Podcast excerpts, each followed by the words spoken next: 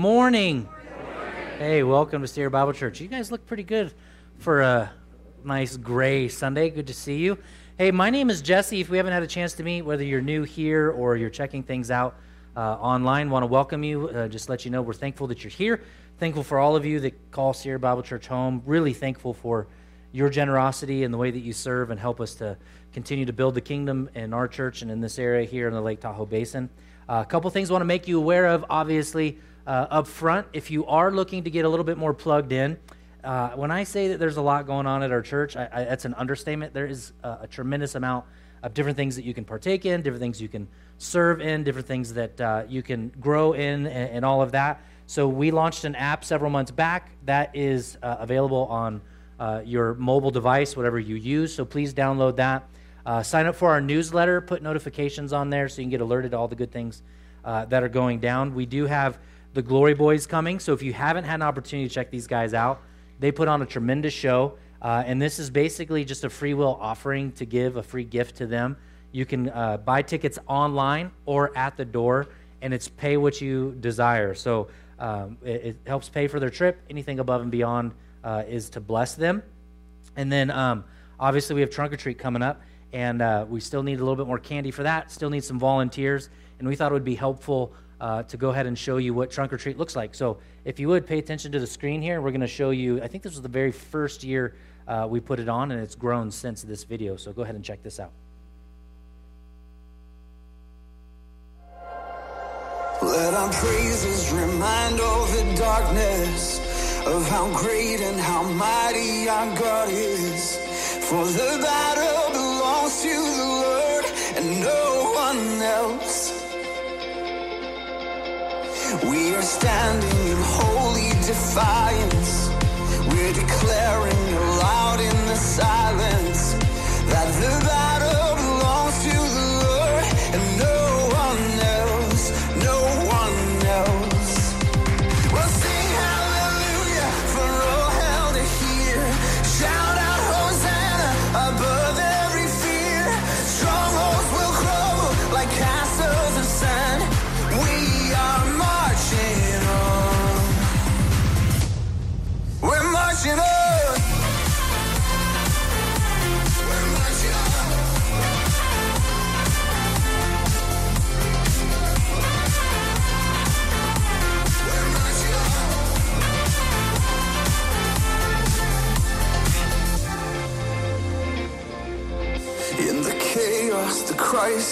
troubles, the trials, the shadows, the sorrows, the long nights, the hard fight. We are the prophets, the voice in the darkness, declaring the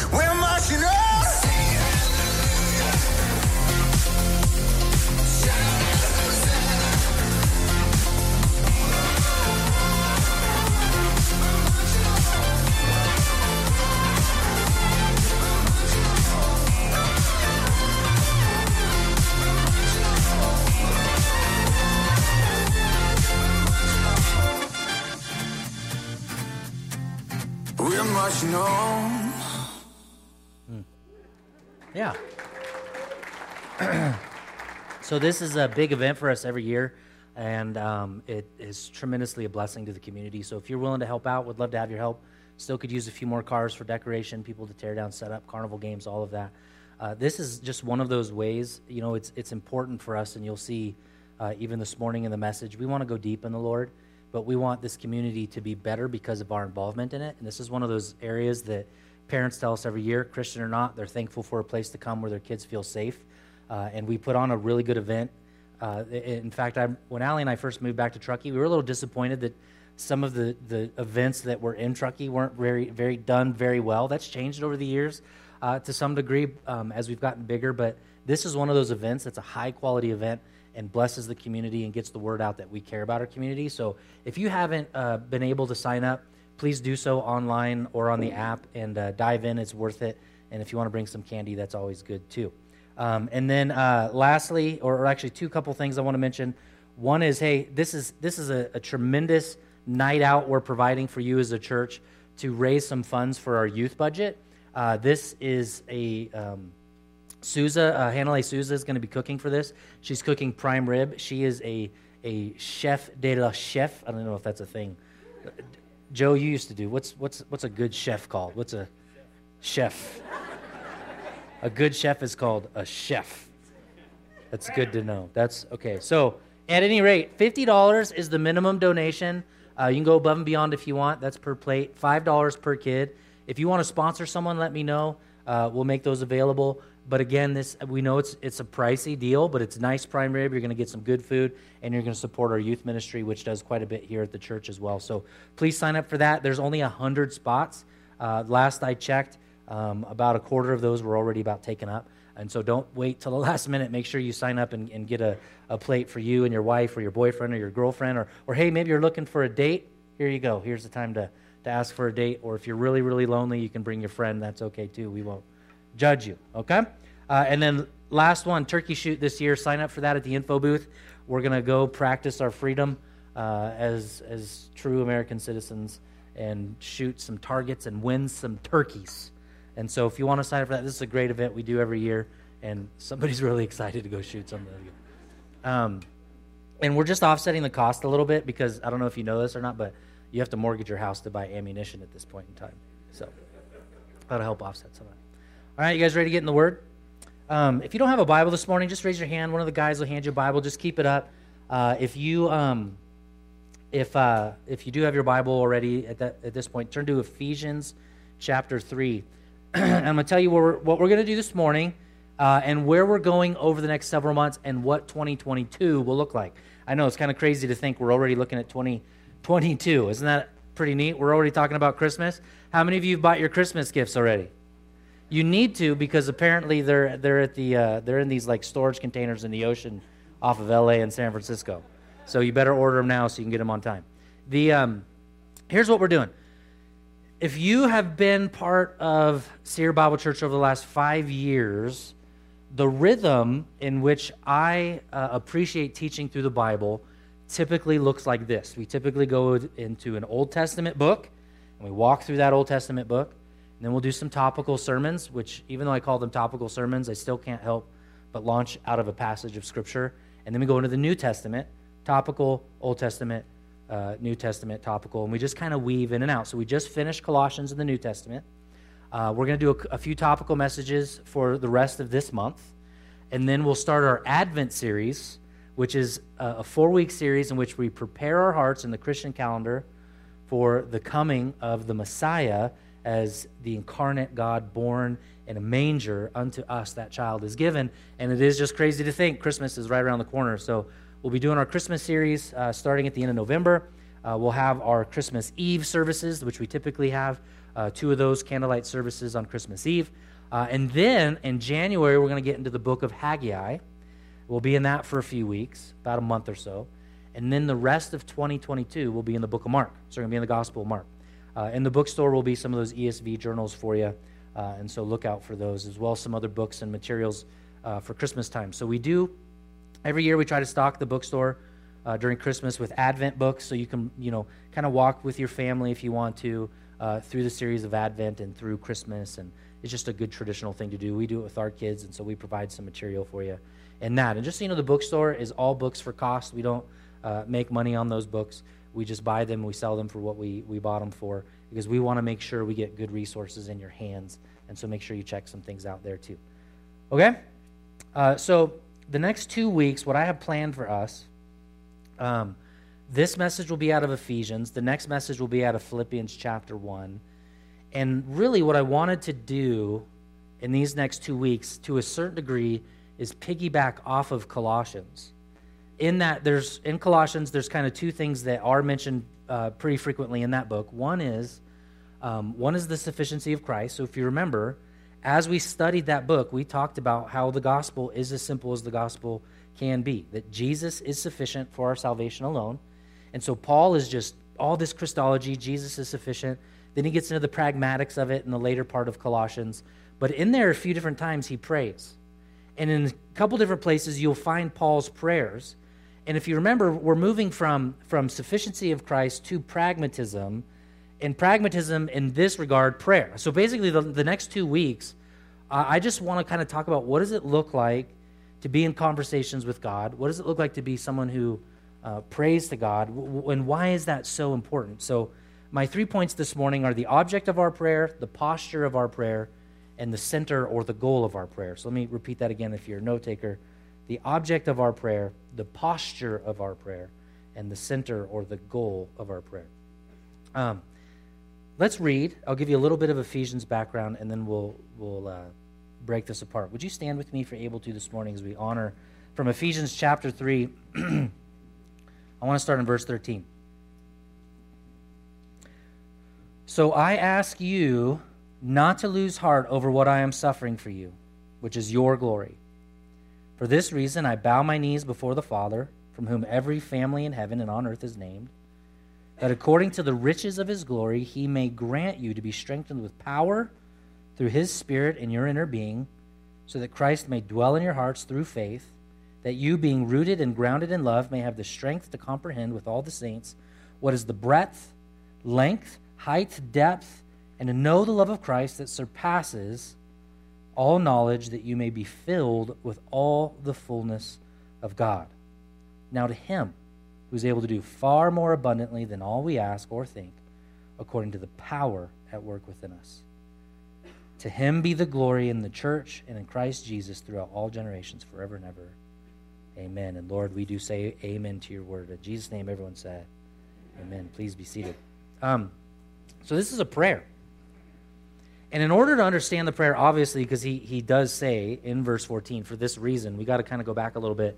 He's okay, for this reason, why is Paul praying? Next week, we'll talk about the joys of Paul's prayer out of Philippians, but this week, it will be this idea of the power of prayer uh, and that we do have great power in prayer. So let's, let's go back and just understand why in the world did Paul write the book of Ephesians. Now, for me personally, the book of Ephesians is one of my favorite books in all of the Bible. Specifically, chapter one and chapter two are just a mind are mind blowing chapters for me. They've been an amazing source of healing for me, an amazing source of comfort and hope and strength. Uh, and, and the issue with topical sermons is one of the reasons why I don't preach topical sermons.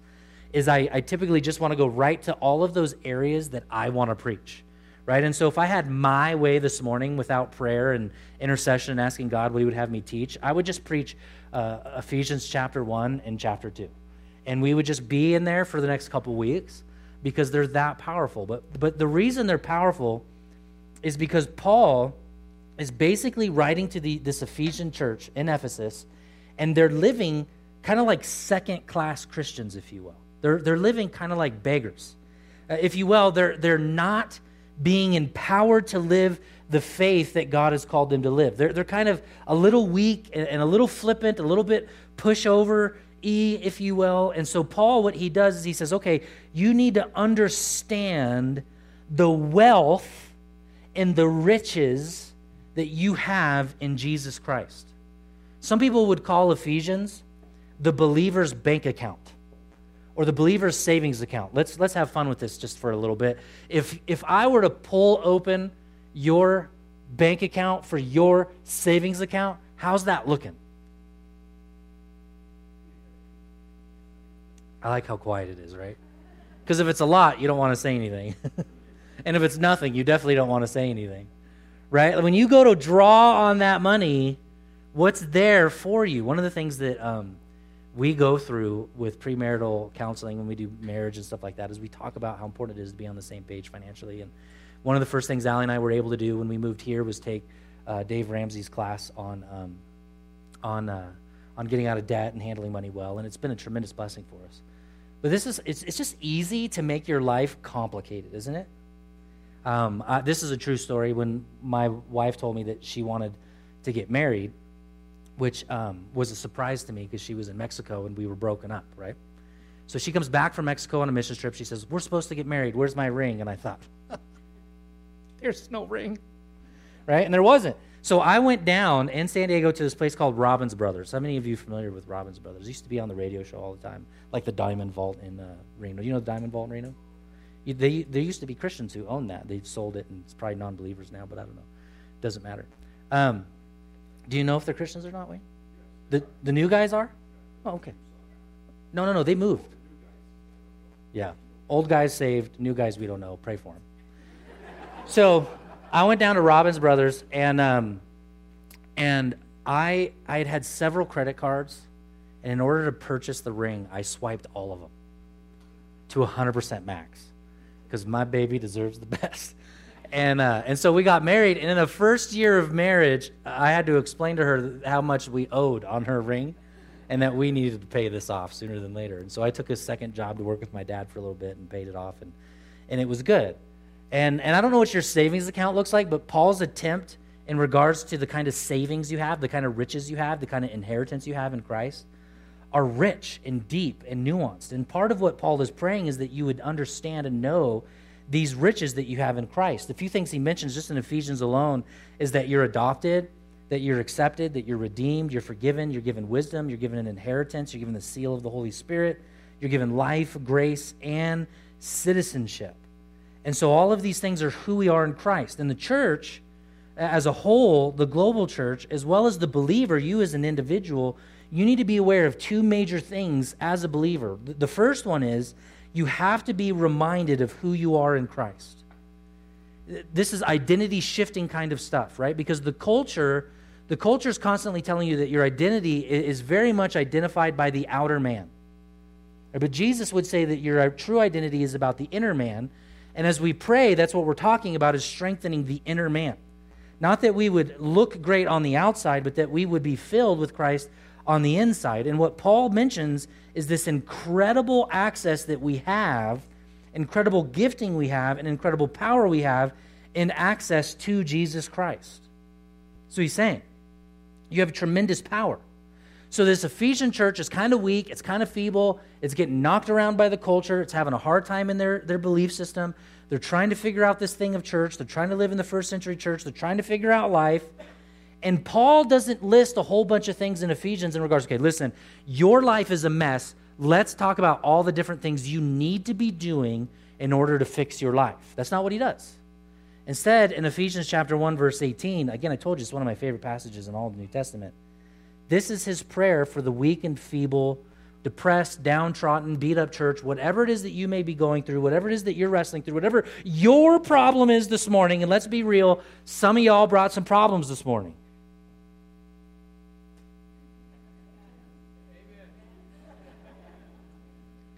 And so this is his prayer that he prays this that the eyes of your heart would be enlightened, that you may know that is the hope to which he has called you, and what are the riches of his inheritance, his glorious inheritance in the saints. He says, You know what, church? What you need, the balm to your soul, is the eyes of your heart, that is the spiritual mind to become alive to the riches and the goodness and the access you have to God. In this book alone, riches is used five times, grace is used 14 times, glory eight times, fullness filled up or fills up six times. And the key phrase that is mentioned 15 times in this book is the claim that we are in Christ. We're hidden in Christ. So when you are reaching for your, your monetary bank account, you know you have a limited amount of funds, right? Dave Ramsey says, if you spend money here, that means you're not going to be able to spend money over here. Well, here's the good news with Jesus. When you access the things of Christ here, you get the fullness of that and you get the access of this. There's no trading one for the other. You get all of the riches that are in Jesus Christ.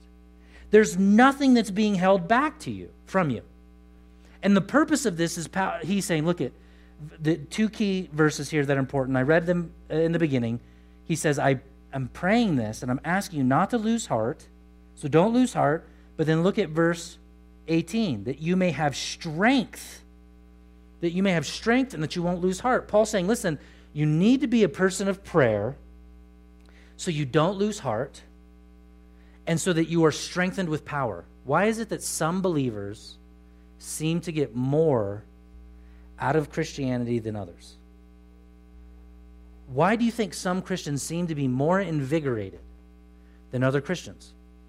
Now imagine you came into the pastoral offices here and you came in for counseling and you said, Pastor Jesse, I'm depressed and I'm down and I'm beat up and I'm this and I'm that and I'm all these different things and I have all these issues and I have all this struggle. What must I do? Right? And this, this is the question like all the disciples are asking. This is the question anybody asks during counseling. How can I get better? Just tell me what to do. Or as they would access to Jesus and say, Jesus, tell me what must I do to be saved? Right? You, you, you hear the verbiage in there? Jesus, tell me what must I do to be saved? It's this tricky question because the reality of the gospel is you absolutely do nothing. So when you come into the office and you say, Give me something to do, the right response from the pastor, the preacher, the teacher, the right response from the Christian is, Your eyes need to be illuminated to the truth and the promise and the inheritance that you have in Jesus Christ. Are you aware of how much access you have to God? Do you know how much access you have to God? All access to God. That's what Jesus did. He rended the veil. This is what makes Christianity unique out of any other religion is the kind of access we have to a holy, righteous God who still, instead of burning us with his holiness, sees us blanketed in the righteousness of Jesus and accepts us as brothers and sisters, as children according to God. So, this is Paul's, he says, okay, the object of your prayer. Who's the object of your prayer? He says, I pray before God the Father. So, this is point number one. If you're going to pray, you have to have a holistic view of God as Father. And this is hard because all of us have had dads, some of us, some good dads, some of us so so dads, and some of us really bad dads. And so we have a tendency at times to take, you know, our background of fatherhood and package that into a relationship with God. And then we wonder, how can God be a good father? And you just have to kind of, you know, blow up the earthly kind of view of what it is for, for, for your earthly father and understand that the heavenly father is so much better than any earthly father. And there's two tensions that you have to carry uh, when you are coming into prayer before God the Father as your object, okay? And they're, they're real similar for me as a father. So I'm a father of four children, and there's always this, this teeter totter that I need my kids to kind of balance between. Do you know this teeter totter as a dad? Uh, hopefully you do. One side of that teeter totter is my children need to have a healthy reality of the wrath of dad. Now, I don't mean the kind of fear like i'm scared of my dad but the kind of when they understand that that when the moment needs seriousness we will be serious and you will respect and honor your father and you will respect and honor your mother you need to have a healthy dose that if you don't do these things there's going to be certain kinds of consequences so so for instance my kids got a couple hours of tablet time every week recently they uh, a few weeks ago they, they weren't behaving so we have removed all tablet features for at least a month in the home is completely different place by the way no access to those things. Those are privileges. Those aren't those aren't your rights. Right? And every every time I'm sitting down at the dinner table with my kids, we're going over sit down, eat your food, have good conversation, right? Don't get out of your seat, don't do those things. Because if they can't do it at home, I know they can't do it in public, and so so they're not going to eat in public until they can figure it out at home, right? The healthy respect of dad and the father. That's one side. But the other side of that teeter totter is that my parents also know that any given moment they can climb in daddy's lap. They know there's wrath and discipline. They know that there's structure. They know that there needs to be, you know, laws, if you will. But at the same time, all four of my kids love to climb in daddy's lap. And I love to cuddle with my kids. And they know that at any time they can climb into their dad's lap and receive grace and receive kindness and receive forgiveness and receive reconciliation. Jesus would say it this way in Matthew chapter 7. He would say, he would say this in regards to praying before God the Father Ask, and it will be given to you. Seek, and you will find. Knock, and it will be open to you. For everyone who asks, receive, receives, and the one who seeks finds, and to the one who knocks will be opened. Or, and now he makes the contrast, right? Remember, I, I, said some of you had earthly fathers, and they weren't great examples, but you have God the Father, and he gives us this kind of earthly and heavenly contrast. Which one of you, if his son asks him for bread, will give him a stone? Or if he asks for a fish, will give him a serpent? If you then, who are evil, know how to give, give good gifts to your children, how much more will your Father, who is in heaven, give good gifts to those who ask him? Right? Jesus kind of lays out this and this idea of praying before God the Father that when you pray before God the Father, His heart is set towards you, His face is set towards you, His ears are in tune with you, and He desires for you to climb into His lap and speak with Him. You know, John chapter uh, 8, not get into all of the nuance of it, but Jesus literally says that everyone has a spiritual father, and either that spiritual father is Adam, which comes from Satan, or that spiritual father is God, who is born through the blood of Jesus Christ. And so the invitation from, from Paul here is he says, okay, the object of our prayer is God the Father. We need to be able to go to God and speak with Him in such a way that we understand that He's a loving Father who's going to give us love when we need it, encouragement when we need it, and discipline when we need it.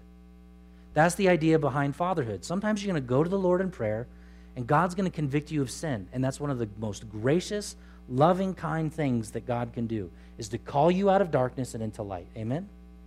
Because that's where healing is found. Right? And there's never, ever anything that should keep you from coming before God the Father and confessing your weaknesses or your shame or your guilt because He never is going to do this to you. He's never going to turn His back. His face is always set towards His children. No matter how much you're screwing up, guys, no matter how much you're going through, His face is set towards you. And, and if you're that child of God, He receives you as the child of God in the midst of even the stupidest things that you've ever done. And we've all done some dumb things. Right? Am I the only one? I'll just put myself out there. I've done and continue to do some really stupid stuff. Hopefully, less stupid today than it was 10 years ago. But nonetheless, I'm in desperate need of God's forgiveness in my relationship with Him and my relationship with others. So, this is Paul's first point. You need to be able to approach God the Father as just that your Father, your authority figure. But then, what's the posture? Verse 14. I bow. His posture in prayer is to bow. Now, that doesn't mean, just so you know, this isn't a, um, a verse that's saying in order to pray, you, you have to bow, because we know in other places, whether it's Abraham standing or David who sat before the Lord when we're the temple or Jesus when he lay down on his face, it's not speaking of the, the, the, the physical attribute of how you're praying. It's actually speaking of the posture of your heart when you pray right? When, when my, my children